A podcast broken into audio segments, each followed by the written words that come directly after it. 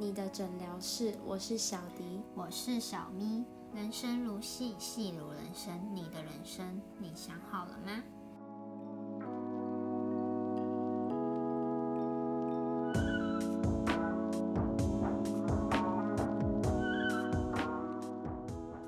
大家今天呢，想要跟大家分享关于疫情期间我们在家到底都追了一些什么。不错的电视剧啊，或者是综艺节目，这段期间就是默默的多出了蛮多时间来的。其实跟小明也看了蛮多，对我来讲可能是算蛮平常的东西啦，但是可能对他来讲有蛮多很特别的一些题材啊，或者一些很特别的综艺。那我们就会从中间去挑出几个可能对我们各自来讲比较有内容的一些影视的东西。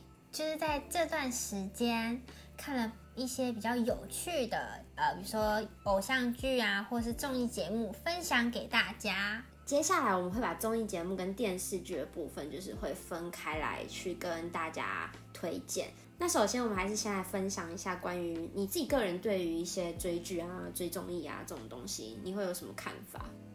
我吗？我觉得挺好的啊，因为已经人生过得很辛苦了，需要找点娱乐，娱乐一下自己。就是还在学生身份的时候，然后就是去上班嘛，可能就会听到某某同事说：“哎，你昨天你八点档看了吗？” 我心里想说：“八点档。”我心里想说：“呵，八点档。”然后对面的同事就刚说：“我看了。”就是你知道他们就有共鸣，你知道吗？我心里想说：“什么八点档？八点档很多集耶。”然后我就是。就是台湾的那种八点档，就很拔辣剧那种，会跟时事。我就心想说，我一点兴趣都没有，就安静。而且我印象八点档都是两个小，至少两个小时，有的时候还播到两个半小时。这是好几百集，你知道吗？演不完。然后我心想说，哇塞，这个也可以对起来，厉害。但是自从这段时间，突然可以理解啊，就是为什么他们会很喜欢看八点档。但我自己个人是觉得，因为还是有蛮多一些长辈会觉得看这些东西其实没营养啊什么的。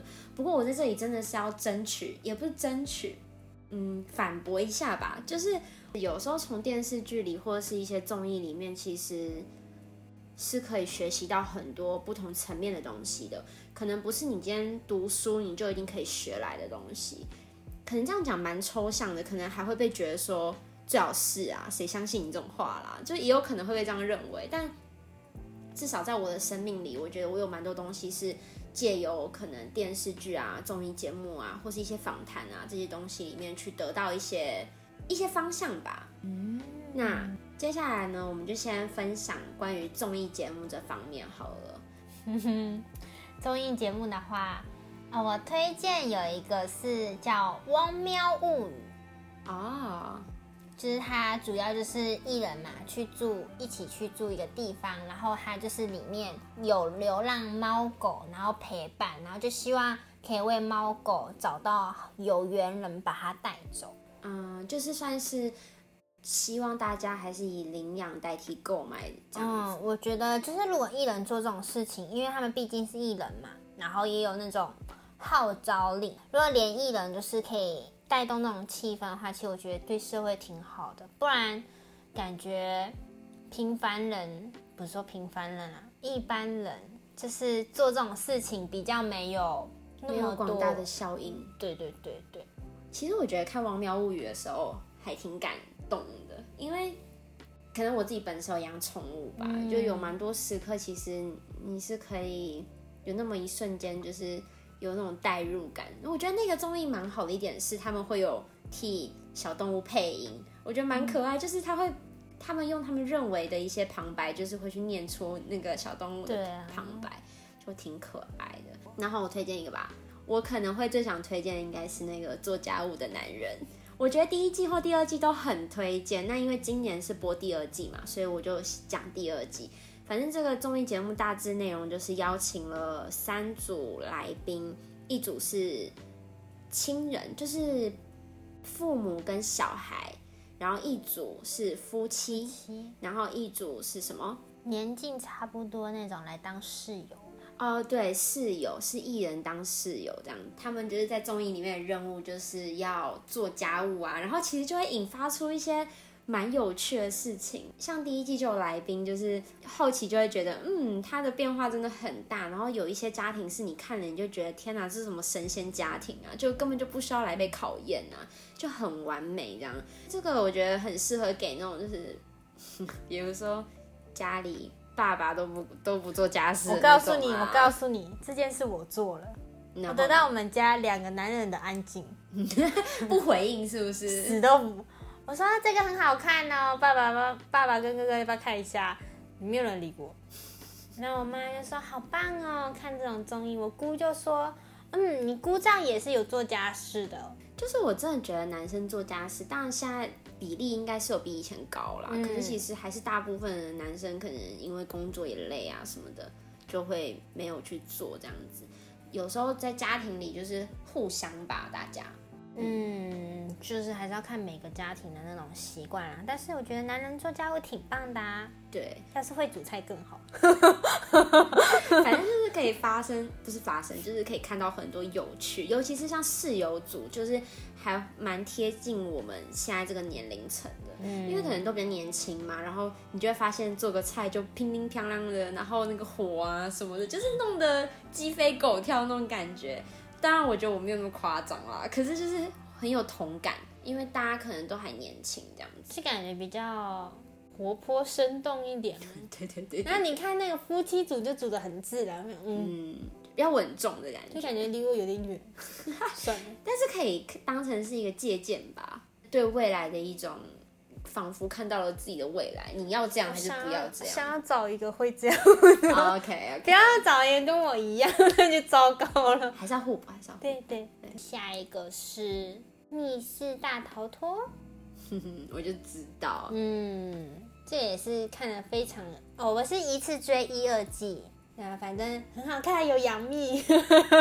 你推荐可不可以不要这么没有灵魂呢？很好看，有杨幂，这就是你推荐的。没有啊，就是你就可以看到他们那些艺人啊，就是从那种，因为他们都是那种被丢到那种大楼里，然后玩整个密室，然后就会看他们动脑，所以我们也跟着动脑，你知道吗？我们就可能会坐在电视机，也不是不是电视机前面，坐在那个电脑荧幕前面，我们也很激动，你知道吗？就什么什么那怎么解什么之类的，比如说他们在解密嘛，我们可能我我们两个也会拿着纸在那边写下来，然后还会说哎那什么东西啦，什么之类的，就会跟着一起去解。对，其实蛮有趣的，而且你看艺人很很很胆小，那个邓伦是吓得不能自我，但是邓伦也很聪明，他很聪明，但是他很容易受惊吓，然后 我觉得这蛮非常的搞笑。我我觉得密室其实很适合。吃饭的时候看，虽然可能你会吃一次想大笑，可是就是很很欢快的一个气氛这样子，嗯，然后他们也很有趣，其实对对，非常的搞笑，就是可以看到那种艺人的另外一面，然后自己又可以稍微动动脑这样，没错，挺好。下一个就是我最近在追的令人心动的 offer，他是在讲一个一群大呃。一群大学生，没错，大学生，他们进到一间很有名的律师事务所实习。反正就是整个综艺的内容，就是看他们在实习的过程中如何的去完成他们每一个课题。比较有趣的是，因为其实我们也学的也不是什么法律相关的东西，可是你就会觉得看到他们为每一个课题，然后噼啪的输出一大堆东西的时候，你那时候的瞬间就有一种崇拜感跟。你会觉得很佩服他们，就是怎么可以逻辑这么的好？因为我觉得做律师就是要很严谨，然后你又要有逻辑去归纳很多东西，嗯，然后就觉得他们小小年纪，甚至还有那种比我年纪还小的也去参加那个实习。就今年第二季，其实有一个女生是九八年的，然后我我是看的时候，我是有另外一种感觉，是有点像那种，就是在他们身上，也不能说在他们身上，就是在他们身上看到人世间的缩影。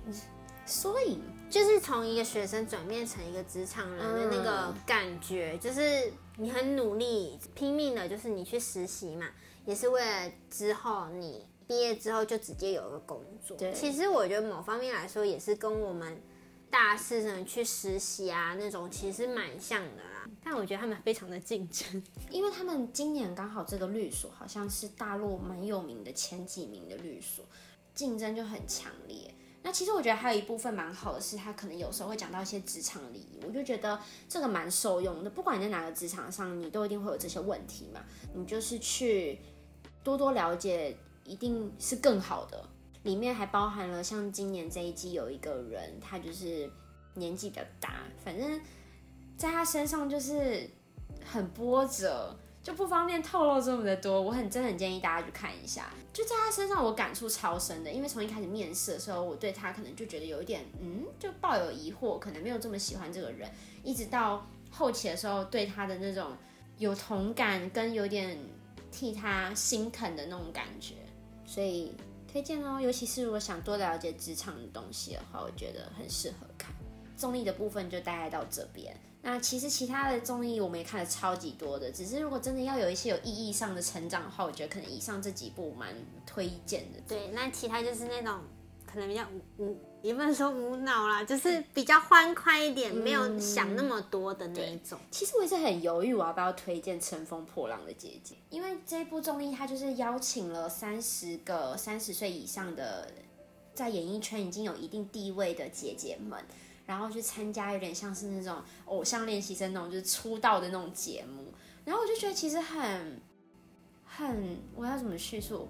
你都看到看到他们都其实都很拼，就是看到他们很拼的拼劲，就是感觉嗯，不管几岁，自己都在燃烧的那种。对重点是，我觉得最厉害的是他们放下他们曾经那些已经很高位置的那些东西，就回到最初。零开始去学习跳舞啊、唱歌啊这些东西，然后甚至有的已经四十几岁了，然后他一样也就是熬夜跳哦，还有五十几的，对伊能静对不对？伊能静到底几岁啊？五十几啊。对，反正就是伊能静也真的是让人觉得很惊讶。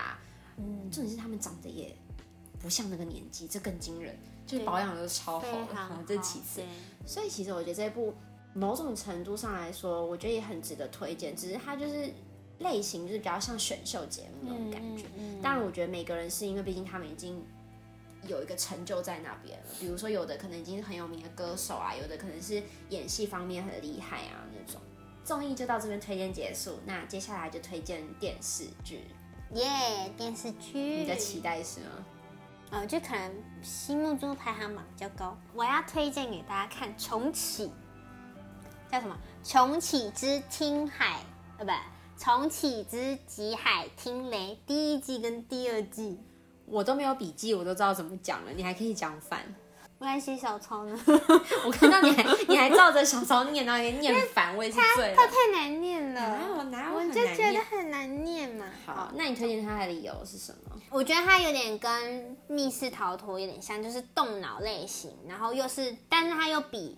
密室大逃脱感觉就是更连贯性，看的途中就觉得非常惊心动魄，很紧张。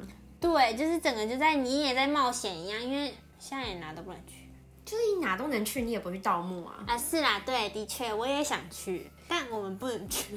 总之，这电视剧就是他在讲那个《盗墓笔记》这本小说，然后翻拍成电视剧。我觉得它其实跟密室有点像的一点是，算是在讲一个大家要团解谜。解一个谜吧，解谜是一个，然后还有一个部分是那叫什么团队合作，团结，每一个人都是有他的用处的，然后去达到某一个效果这样子。其实这一部我真的是超级超级超级印象深刻，我看了很多部就是盗墓的那个翻拍电视剧嘛，然后这一部印象最深刻的原因是因为，哎，其实我也不知道为什么。对我其实不知道什么，但是我就是印象很深刻，尤其是最后结束的时候，他就说，嗯，故事的开始是我们三个人，然后结尾的时候是我们一群人。这一段话给我感触超深的，因为他们铁三角嘛，大家如果知道《盗墓笔记》，就一定知道吴邪、然后王胖子跟小哥，对，张起灵，怎么形容啊？三角恋。我们不是要悟出一个道理吗？那个什么真爱，谁是谁的真爱？妥妥的三角恋，然后大家都很爱吴邪，可以为了吴邪牺牲自己。但吴邪也很愿意为他们做做事啊。其实我觉得是互相的，嗯，同等的爱。反正这部真的是可以算今年排名前几的电视剧。嗯，非常赞。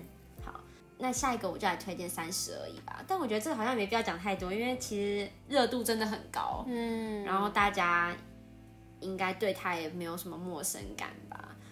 但我觉得比起三十而已，我可能会依照我的年龄的话，我可能会更推荐二十不惑，因为也是最近我们两个刚看完嘛。然后我觉得印象比较有感的是，可能因为更贴合我们的年纪。因为他们就是在讲述着他们大学生活、实习，然后一直到毕业之后的生活，就跟我们可能比较像，跟我们现在背景就比较像。对，就是对自己人生的迷茫，跟你在职场上遇到的很多的挫折，因为你毕竟没有经验嘛，嗯，然后就种种啊，然后还有那种爱情，那种什么很小学生的，哎，不能说小学生，就是很年轻的爱情，对。纯纯的爱啊，对对，纯纯的爱，然后可能面临到很多你所想不到的问题，然后结束掉一段恋情。而且我觉得这一部最让人想不到是它的结局。嗯，我觉得它的结局并不是大家所想得到的那种结局，其实跟《三十而已》一样，还蛮值得看的。那当然，《三十而已》好看的程度，其实大家都已经知道。但三十也就是感觉比较在讲我们可能之后在后面一点会发生的那种事情。我可以说一个那个二十不惑里面的金句，我其实有收藏了几个金句，我觉得有一个蛮好的，他是说什么？我们都是这个世界的实习生，满怀期待的想要留下美好的第一印象，温柔的说一句初次见面请多指教，可这陌生的世界却告诫我们，初次见面你在这里微不足道。嗯，就。好扎心哦！可是那很写实啊。对，而且这句话马上让我联想到，就是最近在看那个令人心动的 offer，他们这些实习生就是这样子啊。你看那些高级的律师们，什么合伙人，他们就是这样走过去就很有风啊。可你看他们都还在那边啊，不知道怎么办，就是很弱小，小鹿乱撞啊。他来了吗？对，就是真的是那种感觉。嗯，我觉得还有一句也讲的很好，他就说什么。不是变弱，是你长大。有时候觉得长大是不是就意味着你不能像以前一样任性啊？然后不能够恣意妄为，也不能够不为未来考虑。哇，我觉得最后这句话也还蛮戳中人的。就可能没有像小时候就是念书的时候，你可以很做自己。太难过了，长大了不想长大。的确，哭一下吧。再来，我想要介绍一个，其实我觉得也是一个非常火的一部。一部电视剧叫《隐秘的角落》哦，哎，对，我们看这部哈，可是台湾好像没有很火哎，嗯，是不是？好像是，讨论度比较没那么高，但是还是知道，就是像我平常我朋友有些人追有追剧的，他其实也是有看，嗯，对，他其实就是在讲一个，我觉得有点在讲人心这件事情。啊，对。对，你看啊，不管是小孩还是大人，你就会发现，其实他们有些的阴暗面跟比较好的那一面。像我觉得他们遇到那种情况，就会让我觉得，那那你究竟是好人还是坏人？就是小孩遇到这种事就很纠结，你知道吗？我也觉得好纠结，因为可能剧情里发生的事情，在现实中是有点夸张了，可是。蛮写实的吧，就很多小孩子的反应跟大人们的反应，处理事情的方式，嗯，就很多比较有点偏现实类的那一种，对对对对对，感觉社会社会案件、社会议题，对社会议题会出现的那种报道那种，我就觉得很不能说很难过，就是会很感慨吧，就是他也没有什么华丽的衣服啊，或是场景啊，其实就是都是。很朴素，然后很现实的那种感觉去拍这部电视剧，然后就短短的几集，十二集吧，我印象，对，反正就短短的一部。那我推荐我最后一个电视剧是《痕迹》，它是一个法医剧，在那个疫情期间看了蛮多法医剧的。法医好帅，对呀，真的很帅，然后。你就觉得天啊，法医都这么聪明吗？好了，我不知道现实世界是不是这样子啊，反正电视剧是这样演啦。OK，那为什么推荐呢？是因为它整个主轴就是一开始就提到了一个一件事情，跟主角们有关的一件事情。然后当然这过程中就是还有一些很细小的一些案件要去破啊。但是最后再绕回去这个主轴的故事的时候，我就觉得那个故事蛮精彩的。就是很迷惑的一个，他他那个痕迹的那个最后的有点想不太到结局，有点想不到，太吓人了，就是蛮惊人的。反正 法医剧就是都很精彩嘛，就怎么会想这样杀人，或者怎么想要这样子去抛尸什么的，就是会有点想不到这样子。哎，不是大大家去做坏事哦。哦，对啦，就是让大家看看就是法医这个职业吧。然后也蛮令人敬佩，就是法医这方面，而且就是偏推理一点点那种感觉。推理。那以上就是我们推荐的综艺啊，然后跟电视剧。那如果大家还有什么想知道哪类型的综艺啊，或是你们好奇哪一部好不好看，可以问问看。我们搞不好我们有看过的话，就可以。我们还可以讨论一下，你知道？要是你想要问一些比较那种什么不用太动脑的那种，但是又很好笑的电视剧啊或综艺，我觉得我们可以提供给你。哦，也对，也对，可以。欢迎来找我们聊聊天，留个言之类的。然后以上就是二零二零年的总结啦。今天我们的 podcast 就到这边结束啦。要记得订阅我们，如果使用 Apple Podcast 也要给我们五颗星哦。我们会继续努力让诊疗室更好。有任何的问题、想听的主题，或是有想建议的，欢迎留言或是资讯栏点进表单填写告诉我们。还有要来追踪你的诊疗室 IG，我是小迪，我是小咪，下周四见，拜拜，拜拜。